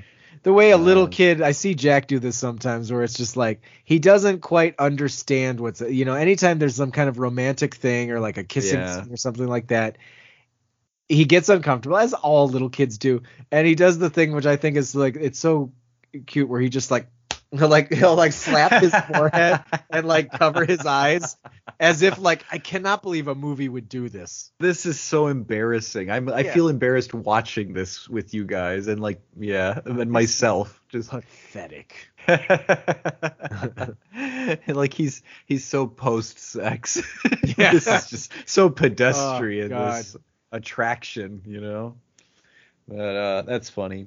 Um, yeah. Then the, they they leave the they spray the van with the passion purple, and the rest of the movie is like this blotchy purple color that used to be on the the seafoam turquoise uh, that David Paymer labored over uh, or said that he like waited for hours to to to get. So uh, they they get back in the van, and earlier I should have mentioned there was a moment where the kids he's like I want the kids out of this van right now, but David Paymer, you're coming with me as my hostage. And then the kid uh, Andrew sits in the seat very bravely, says I'm not leaving without my dad. And then he hears the the cops coming, Kim Coates, and Tom Arnold says everybody back in the van. And after that. They just stick with him because they either the kids like him too much or just David Paymer can't seem to break away from this guy, you know. Yeah. So I do appreciate the, like I said earlier, the moments where Paymer's like, okay, now it's time to switch up the car and let us go. You know, he persists. You know, he's still focused on the the his uh, presentation. You know. I always dug the the spraying of the car. I was like, oh, what Yeah. a great. As a kid, I was like, that's that's a fun Yeah. just idea in general. Like you know, it Yeah. worked in the Muppet movie. It works in this. Anytime you can spray a car I a think different color. It's like I, don't, I hate to sound like Nicole Kidman speaking up, but like that's why we go to the movies. It's like to see amazing things that we wouldn't see like that. I know you can just go to an auto body shop and see a spray job, but like you don't see spray hair stuff in like public and like just in front of a salon don't with see- these characters. Seven people outside a van spraying it a different Yeah. color. With, and, and we want to see. Part of us wants to see, like our subconscious, maybe if anything, wants to see this uh, thing happen. It's like going on TikTok and seeing like the the person roll those bottles down their stairs and they break. Yeah. and you get to see all the shattery goodness at I the dig it. bottom. You know, you can see how far they go too. scratches an itch. You know. Like, oh, those heavy ones, they break quickly. Mm. what could and then if you're like me, you're like, what could I do with this information? how, do I, how do I leverage this in, in my life somehow? Knowing that this bottle won't break uh, until it hits this step on the stairs, you know? I have to watch a car run over several objects to see how they smash, and I need I, I will use this somehow. Yeah, I gotta be able to uh, yeah apply this practically in my life. But um, man, uh, the next scene is they, it's not long before they So they- Rhea- it's Rhea Perlman. Yeah, They go they go back into the salon to make a phone Mhm. call. David Paymer calls has Tom Arnold dial. You know, Tom Arnold is assuming like, hey, give me your phone number. He gives him the office number, yeah. and I I don't understand why he needs to do this whole like fake wife conversation thing. Like, I don't either really. It's just like we know the trappings of this scene in comedy, the tension like using code and like the other person on the line not getting it. Like, why are you calling me honey? Like we know that, but like to to, pl- to plug it in here at this time is a little cure like It odd. it it literally makes no sense. It's only to create the beat of them being away from the car long enough for Rhea Mm. Perlman to be there. Because Yeah. like, why would you even go back in and like to be like, all right, call your wife? Like, why? This is a guy that you're trying to like take as a hostage. Even if you're friendly, you're trying to take him as a hostage, and like, there's his wife is, would not be expecting a phone call from him. Like, she's not expecting any kind of update from him in the first place because he'd be going to work after dropping the kids off. It'd be a normal day. Yeah, you're right. It is just an excuse to get back in because they sprayed the van already. They can't have Rhea Perlman coming upon them while they're doing that, and it has to. They have to go back and and and so she could write the ticket, and they stumble upon her writing the mid ticket. You know. Yeah. Um, she cares about her job. She sure does. She says, uh, first it's like tickets, and then you guys are skipping income taxes. Well, I won't have it in my country, mister. And what we find out is that she was the staff sergeant of Kim Coates. She like you know, had like a ruled Yeah. with like sort of an Yeah. iron fist at her uh, camp, you know. skipping ahead to that yeah we Uh, yeah, yeah. inevitably we find that out much later but like that's that's her whole deal is she would it is a very odd sitcom connection like where Yeah. two characters would just have this weird history for the sake of the plot I, I if we're and I hate to I'm sorry to skip. I just uh no I that's love- it's an hour and 20 minutes into this 89 minute movie so what happens okay, they they how do they get to the mall? Cuz that's where I want to get to. um she kind of uh so they get in they they rush in the car when the lady who's got her getting her lips waxed uh recognizes him on the TV and he's like oh okay get it get in the car. Like sorry we'll go. She gives him the ticket. They're then- wobblers. so she's a wabba so then she goes yeah turbines to speed after him to chase him. Flames like Mad Max style coming out of her exhaust uh, as she gains on them. And like and she's crazy. She's like talking to herself like I'm gaining on you yeah you rat bastard. And Kim Coates catches up. I think he commandeers a new new vehicle or something um cuz he's back in the mix right? Um and uh, they ch- they get chased until they get in the back of the freezer truck, and that's when uh, Tom Arnold has a heart to heart with the kids about his own son and his uh, needing to pay his circus crew and and just his sad life and existence and how he's not he's actually a good guy, you know. Yeah. And um, keeping spirits they- up though while he's talking about all the shitty things that's happening. Yeah, you know, my son, uh, we're best friends, you know, but ah, gosh, I didn't have any money. You know, it's it's like right, there's no performance in this. You know, it's fine. It's a family movie, but to me, Tom like, Arnold ain't winning any awards. Let's just say that. I know, and I know I project a lot onto the people I tend to like, and like including Tom Arnold in this. I've uh, like like oh he's being strong for the kids by not making himself like verbally vulnerable in this moment. Like that's how I. But you're right. of It's just to Tom Arnold. yeah, just being Tom Arnold. Them in the back of the truck though is how they get to the mall because the the the truck unloads at some kind of restaurant in the mall, and somehow the van is able to drive out the back of the van through the the doors of this restaurant and into the actual mall. It's it's a little sweaty, but like here we are, we're in a mall. It's cool. Got to get into a mall one way or another. All right. And uh, Rhea Perlman, since she has a smaller, more compact like golf cart vehicle, she's she's able to navigate a little more easier. Uh, Kim Coates, I think he's able to get his car up in there, isn't he?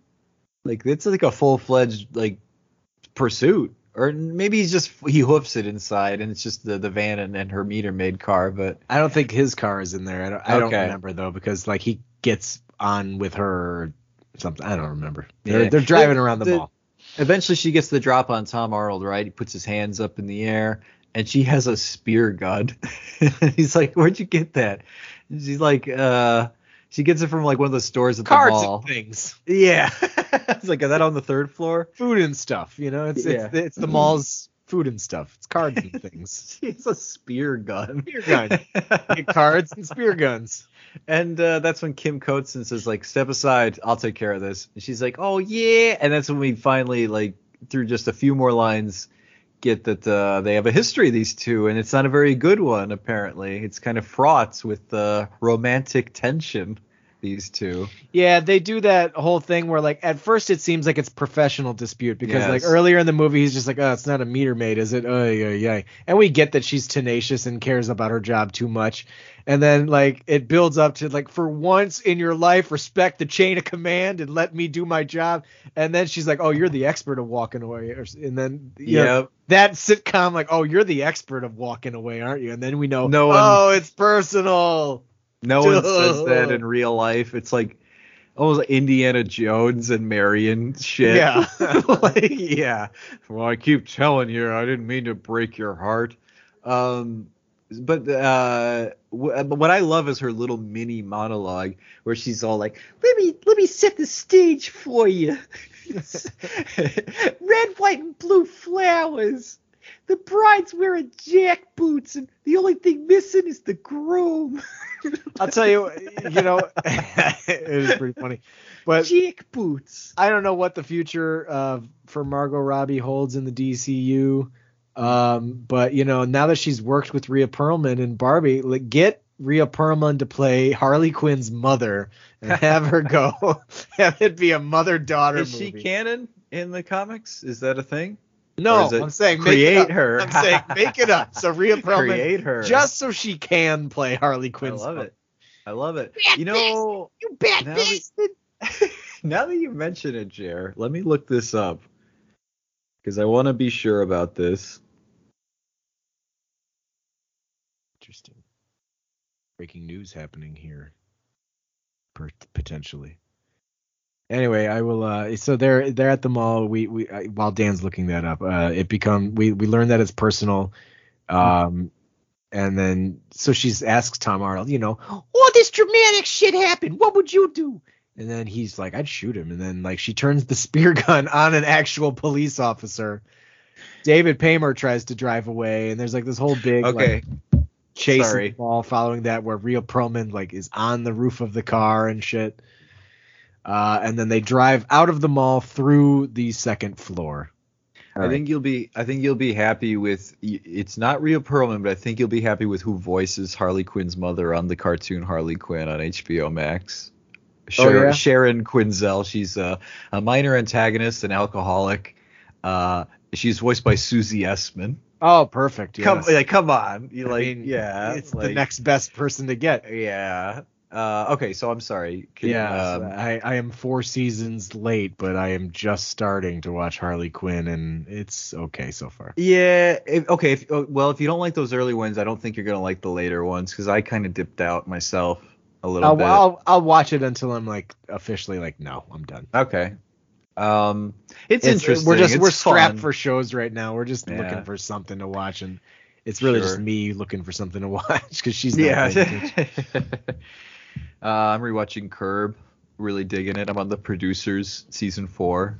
Solid. Uh, Solid. It is like I, I think it's so great that, that he has like a an arc to sustain like a real through line in season four because three and two and one are kind of they do have those arcs with like the Julia Louis and like in season two, but it seems so clear in four.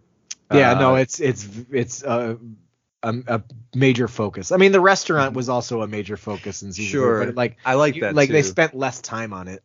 Yeah, yeah, I really like that he's like it feels like a big movie or like a more folk just a more focused season. Uh and I've seen it before, but I realize now. Um so anyway, uh after the mall, after Rhea Perlman tips her car back up with her So- back. Yeah, well, so uh, they but they drive out of the mall through the second floor, um, and then they pull over on some side street right in the middle of the road without trying to be discreet about it to change the tire. Um, and this is where we learn that Tom Arnold doesn't have a gun. He's been using a lighter the whole time, and David Paymer kind of like he's against him again. You know, he was he was starting to warm up to him, and now he's like really like. And on top of everything else, you're making me late for my presentation, which is like, oh yeah, yeah. uh do they do they just go to the presentation after that? No, they go to um I know Oh, at this point, yeah. at this at this point, it's flipped where the kid doesn't want to leave without Franklin. Now, at 1st he Mhm. didn't want to leave without his dad, Mhm. um, and now he's just like, you promised Franklin you'd take him where you're gonna go, and a promise is a promise, and dad, you're a sitcom dad, so you're always breaking promises, and and and business and promises and businesses and and promises. right. Uh, so yeah, he uh, finally is just like, no, you're right. My kid broke me. I'm gonna take you to your place, and then they take him. I think this is where they basically just take them to the carnival. The docks, yeah, I think it, the the mall is the big climactic set piece, really, and then like the carnival standoff is just like your third act. It's kind of Yeah. nothing. Because as I was telling you over the weekend, when Kim Coates comes out of the mall with Rhea Perlman, I think Yeah. it's, he's like, I It's want just- choppers, I want helicopters, the whole Finite. fly 'em out. And then Done. It's intense and then he's like toodaloo and he's toodaloo to them and from the movie they're gone we don't get any follow-up on this for the rest of the movie they pretty much Mm-hmm. just piece out straight to the warehouse Weird. Um, there's one other scene that was smack dab in all this this action is the two Mario Brothers thieves, for lack of a better term. They go to Tom Arnold's house because he left his wallet at Hammerman's during that big standoff, and his mother throws them out, literally throws them out of the house. Uh, and what I love, and you see this in the mall stuff. When you see Rhea Perlman bail and like fall, and when the guys get thrown out, is the undercranked slow motion action that was a staple of '90s like comedy action or just regular action. Anytime someone's going flying, they got to go flying in slow motion. and if, flail if there's around. a a bunch of tables and like umbrellas like outside at like a bistro or something, you have to get that in slow mo to really get the destruction Yeah. and the the liquids spilling we, and we gotta see it, see it all. I just love it when it's a and this movie it's not egregious with its stuntmen. Like uh later when David Paymer has to jump off the Ferris wheel, I I put it in slow motion because I was like, I need to see if this stuntman is blatant. And he does a pretty good job with the tie falling in front of his face with the air getting to it. But I just love one of my things that I love is undercranked blatant stuntmen sh- action shots Absolutely. movies. there's some there's some classics. I remember um and I know this is this is dating, but like Family Guy in that that Family Guy quote unquote movie, which is just like a three episode The thing. Stewie Griffin movie thing. Yeah. There's a part where he jumps out of a building and it is a blatant stuntman in a Stewie costume falling. Yeah. I just love that. It's pretty good. um so uh, anyway. yeah, she's like, get out of my house, Kathleen Freeman in that scene. Mhm. Um, and so yeah, they go. So they they're at the warehouse. Um, they go inside um, because now now Chelsea has to pee. Everyone's Yeah. got kids have to pee in this movie. Yep. I mean, they've been through a lot. Uh, so yeah, they go into the carnival warehouse, and it's like they they have all the rides set up for testing. He says, you know, like in, in an 80 yard line, in case anyone was must have someone must have been in a focus group and be like, I don't understand why the carnival rides are all set up. Mhm. Uh, so that's where they store everything, and that's where they keep them all set up for testing. And so like it's a whole indoor carnival, which in and of itself, great idea. Why why is this not like a real thing? Maybe You know, like- exhaust from the rides or from the generators. I don't know. Maybe you're right. But there there's like versions of this. Like there's like a jump zone that we went to with Jack for a birthday party, and they had like a, a Ferris, like a very small, like they had rides there, but they were like very teeny. I'm just saying, like Yeah, get a- you know what used to be like a Sam's Club. Like there's a empty Sam's Club right up the road. You know, it'd be great to a- throw a fucking carnival inside that Sam's Club year Yeah, round. That's Who not a bad mind going to idea. carnival in December. That's amazing. That's a good idea. I like it. Jer, let's get the capital. Let's start it up. I need to I need to talk to my the guy who owns my company. Yeah. He's a venture That guy. capitalist. Oh, okay. I don't want to I don't want to say his name. Ah, he's, right, he's right, so right. I'm like actually I probably shouldn't. Right. say this. I was like, no. uh, Um, but yeah, so- that's when the two thieves guy, the thieves show up and they want their money, right? And they there's a it's a dangerous standoff while the kids are riding rides, while Andrew is on the Ferris wheel, and uh, things go haywire, right? yeah. Uh, Tom Arnold tries to whack him with the uh, sack of money. Um, one of them gets knocked into the Ferris wheel, so it ends up going a little bit faster, and the brakes are broken. You know, like that kind of some you know that peril. Mm-hmm. Um, Bucky creep, gets- creeps onto the tilt a whirl with with whatever her name is. Tom Arnold gets the drop on after like he hits one of them with a sack. I think he knocks him out. The other one, he takes his gun and he thinks it's a real gun, but we know it's a lighter. And Tom Arnold goes, "No, no thanks, I don't smoke." And then he punches like he's he fits in a whole zinger before he gets the drop on him. Yeah. Uh, and then he takes him out. And uh, then they, it's funny because that like their lives were in mortal danger, but now they have bigger fish to fry with Andrew on the Ferris wheel. Yeah. Uh, because he ends up, uh, they, David Paymer, and like I think this is great quote unquote screenwriting, like quote unquote great screenwriting is what I mean. To have David Paymer sacrifice his presentation briefcase to stop the Ferris wheel and save his son's life, to put Yeah. for literally put forth his work and and destroy it to save his family. you It's know? always and you know it's one of those things because it's a family movie. The way that they shoot him coming back with that thing and the way the music is playing, it's Yes. just like it's so in your face. Look, he learned his lesson. Do you I care see? now. He learned, guys. Look over here. He learned his lesson. Yep, that's exactly it. And even though the Ferris wheel stops and the brakes are jammed, you know, it looks like you can see that those cogs are desperately trying to turn. The kids' uh, uh, secure turnbuckle or whatever you want to call it, uh, for lack of a better term, you know, the the Ferris wheel uh, Yeah. gate thing. Yeah. Opens. Veil, whatever. The- and he he falls out and he's like hanging on for dear life. It looks like he's about two stories up. He's gonna like probably break his legs if the poor kid falls or his neck. And so uh that's when Tom Arnold has to he says, I'll go climb up and get your kid. He's David Paymer's like, I'm the dad, he's my son, I'll get him. And he climbs up and he gets his son and they they do this maneuver where he has to swing Andrew off the, the Ferris wheel to fall into Tom Arnold's arms. Which I guess he could have done sort of on his own, right?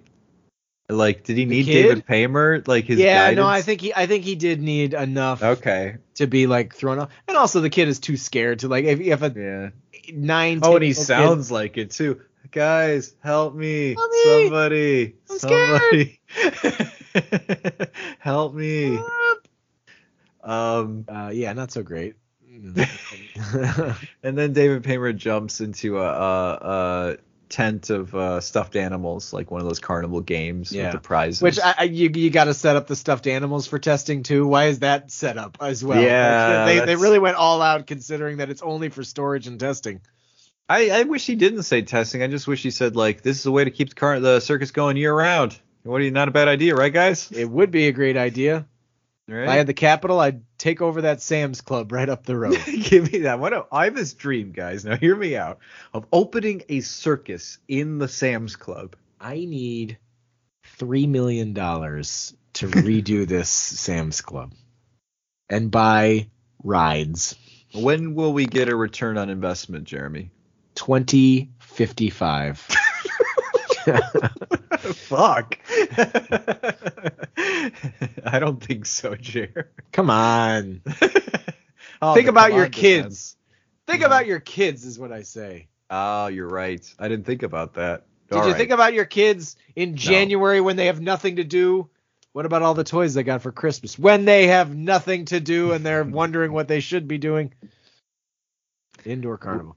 indoor carnival um or circus both i guess or it, like his like i guess it's like he here's the confusing thing it's a carnival it is an indoor carnival at a warehouse off the docks which is kind of weird and like something out of stephen king's it sort of but he also has circus geeks freaks after Yeah, he's got him. a sideshow. It's weird. So our carnivals are are- it's usually a county carnival. It's uh, your typical suburban carnival. There's a Ferris wheel. There's a few tilt-a-whirl, funhouse. You know, food.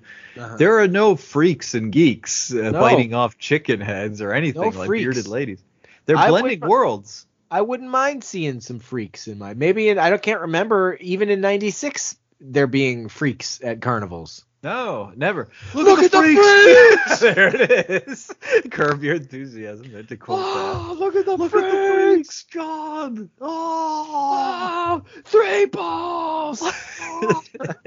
the freak book during freak- Ted, Ted Danson's birthday The, party. great- the greatest thing about the Freak Book is that the Freak Book gets mentioned in another later season, like two seasons Oh, later. like Ted Danson even mentions like the Freak Book. Yeah, it was the Freak Book. It was like the last gift you got me, I think, was the Freak Book. It's Larry at his one of his most obnoxious because he gives it to Ted Danson for his birthday and then can I see that? And then him and John McEnroe disturb the entire party. It is beyond obnoxious, and he's not drunk either. Good There's no shit. excuse for that. Um.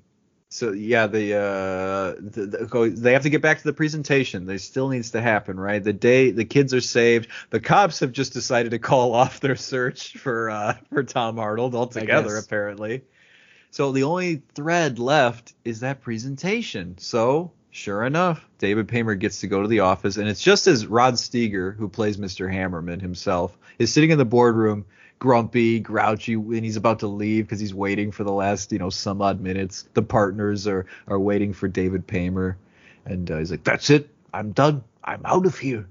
You know, I've got a PR disaster you wouldn't believe. Maybe you wouldn't understand this, but I there, there's a hostage situation at one of my stores that happened, and uh, he goes on I, about I, the carpool. as far as like a like you know corporate like uh, uh CEO or whatever like old guy whose account matters I like this guy doing this role it's he's He's he's, good, good. at the like being big but also like just the right level of scary and serious he's got the it is it, it does it is like a it is a delicate balance. He's got like a George C. Scott thing going on, uh, and I don't I don't know how many family movies George C. Scott really did, but like Right. Steiger's got that kind of gruffness, uh, Lawrence Tierney, Elaine's dad kind of thing. like a Don like a Don Rickles but like where he's not gonna be you're not gonna be laughing you're you know, No, no. If Rickles had all edge, a hard boiled Rickles. if Rickles Um, was just mad and not trying Oh man, can you imagine if it I, was just I don't all want to cutting you down but without making you laugh would be the worst from Rickles because he would do it. you Dude, you'd be sitting there like, when is the laugh coming? Like he really just laid into me. Am I the Um, first person Don Rickles didn't make a joke about? Does he ever joke? I feel like he is. He's just no. He's. I was gonna make a joke myself. He's he's just genuinely making fun of people. He doesn't care if there's laughs in there. He just hates everybody. Now he's not not Uh, doing shit. Right. He's he's DED. But Rod Steiger plays Mr. Hammerman, and he's you know like like you just said, there's there's humanity that creeps out that that that Tom Arnold and company and David Paymer and the kids who inevitably crash into the meeting as he's on his way out because Tom Arnold comes in and says I'm the maniac and we're the hostages. So that completes your PR disaster. He's even got the sack of money saved for what they spent on the the hairspray for the van. So now he's going to sit down and he's actually going to give David Paymer a couple minutes of his time. Um, and that's when I actually like this scene. Do you like this scene here? It's okay. yeah. It, it's It- it- it's fine. It's, I feel like the um Mhm. The words could have been better. Like the actual dialogue could have been better, but I like what the scene is doing. The the meaning of yeah. Um, there's two goals. It's he's got to get back, hook back up with his family, and he's got to kill this presentation. Right? He does it by folding them into one and the same. And I think that's great. That's uh, just you know the what you look for in a screenplay is to intersect those goals and everything and grow through it. So he goes in there and he says that you know what? You know what your slogan should be? Kids hate hammermans because my kids hate them. You guys don't even have donuts. And Rod Steiger's just like he's not interjecting. He's listening. And uh, that's when Tom Arnold kind of comes in and uh, does his shtick about donuts right? Yeah.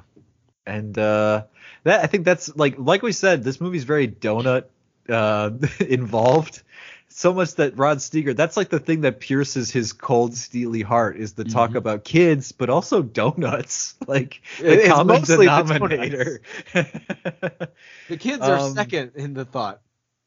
Tom Arnold's like, yeah, you don't have donuts. You know what's the best is when you get a, a vanilla long john, but it has custard, which I've never had in my life, and I made. I've never I could have, seen a vanilla long john with custard inside. I could have made it myself at the job, and I did make creations. That was one of the best parts about my job, but I never made a vanilla long john with custard in the middle. It sounds Uh, delicious, but- Yeah, yeah.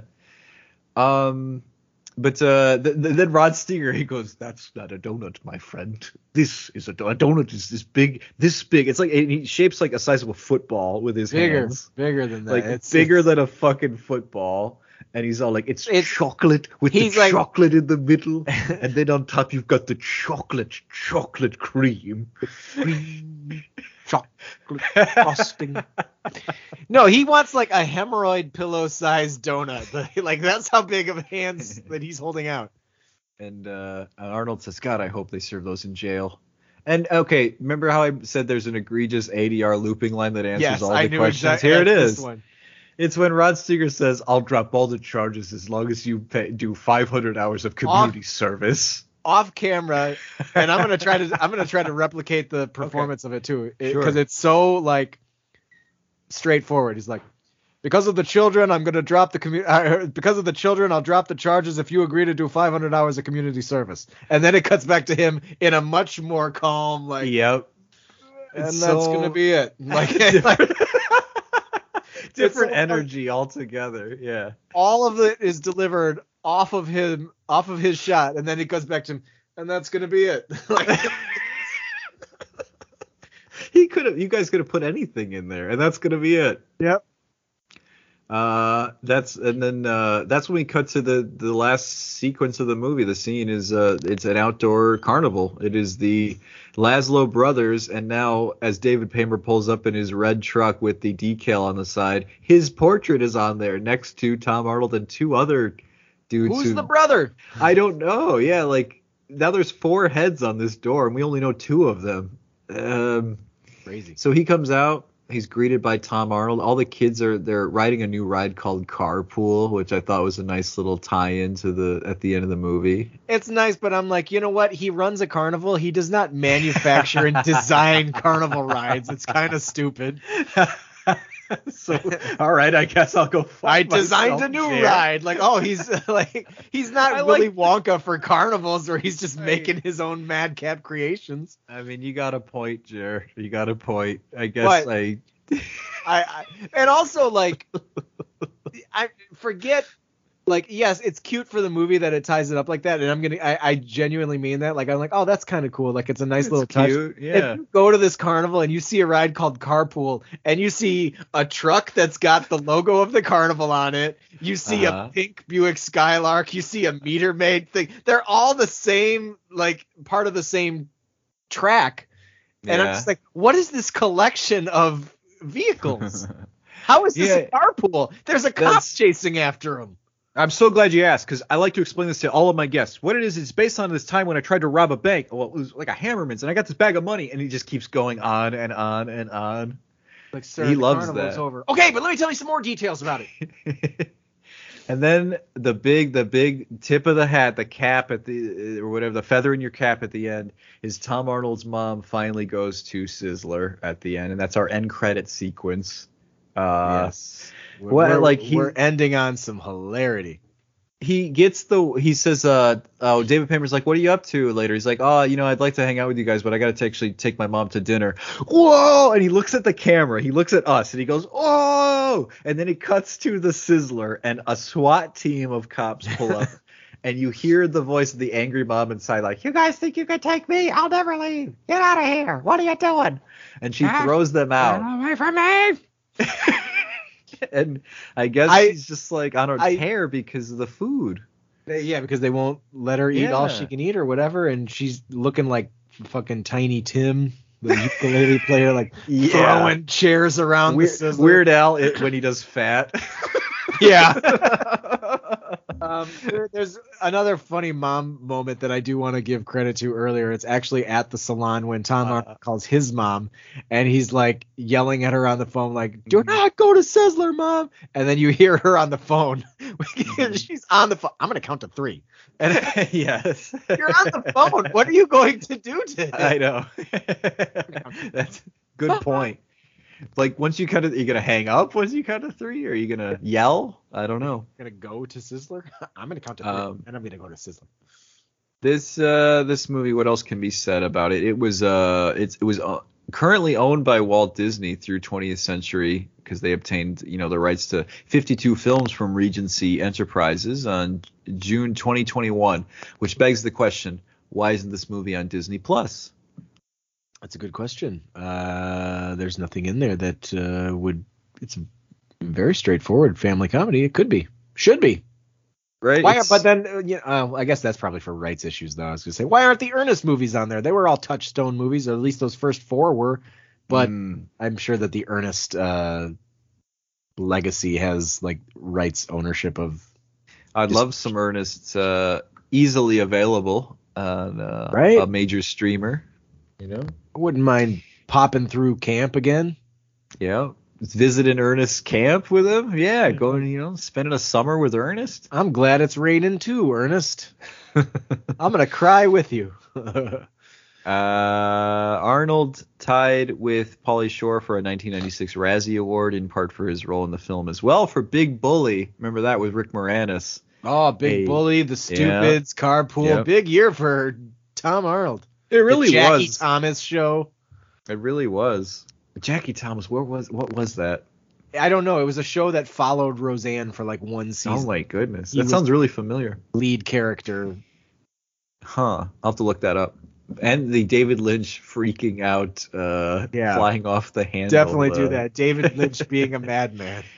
Uh, great, great. Sign me up. And uh, carpool. Hey, I, you know, like the nostalgia, of course, the rose tinted glasses are there, but like uh, aside from the curious and cool casting of Kim Coates, Rhea Perlman, David Paymer, it's uh, it do- this movie does no harm. Like if you're looking for just a stupid, like fast paced comedy family movie, you can do way worse than this Mm-hmm. Absolutely. movie. That's Yeah. the genuine. You could you could and probably So- have done way way worse than Carpool.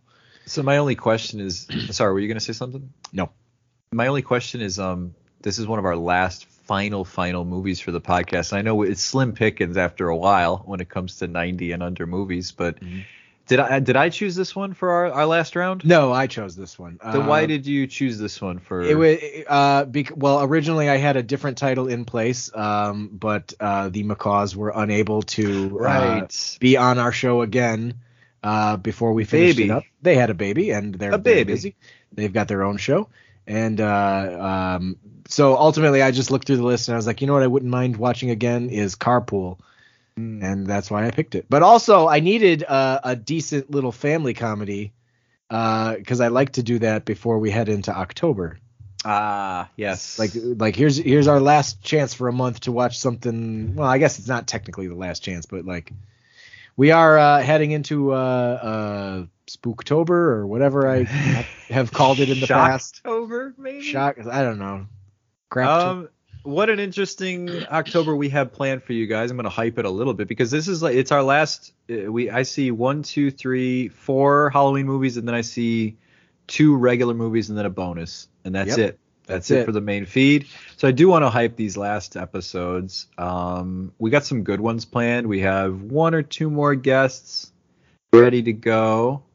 And uh, I don't know. We're gonna have fun with it. I'm excited to do the last Halloween movie that we do in October. I think it's like a an essential Halloween viewing.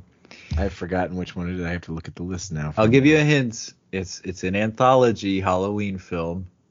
Ah, yes, yes, of course. There aren't too many of those, so All right, Um, I've never seen it, never heard of it. Well, Oh, no, I've I had heard of it. I've just never so seen it. I don't I don't know anything about it. So, I'm very excited. Um, and yeah, so next week we'll be kicking off our our Halloween month of movies before we wrap it up and get out of here Yeah. for X number of years. Which we're not going anywhere. We got the 90 over 90 still. Yeah, I don't know what you mean by that. I don't know. I I like to I like to think of it more as uh, something ending, but really it's it's yeah, just it's it's sort of slowing. like are we uh did we drop a Truman show for the the patrons? I'm going to be doing that after we have this conversation. All right. So hey, September Patreon Truman show. We Truman talk about that. Yep, That's for pretty a couple hours. cool. Next month we're talking about Scream on Yeah. uh, on over 90, the original Wes Craven Scream, and we're actually going to talk a little bit about the whole Scream. Tri- I do plan to watch Cool. like as many as I can, so we may not get to the episode until later in October, but uh, All right. rest assured it's coming. And that is going to be it for us this week. Uh, thank you for listening to us, and uh, listen to us next week for Halloween spooktobular, spooktobular, Spooktobular. spooktobular. yeah, sure. Uh, and until then, I'm Jeremy Eden. I'm Dan Eden. That's a wrap.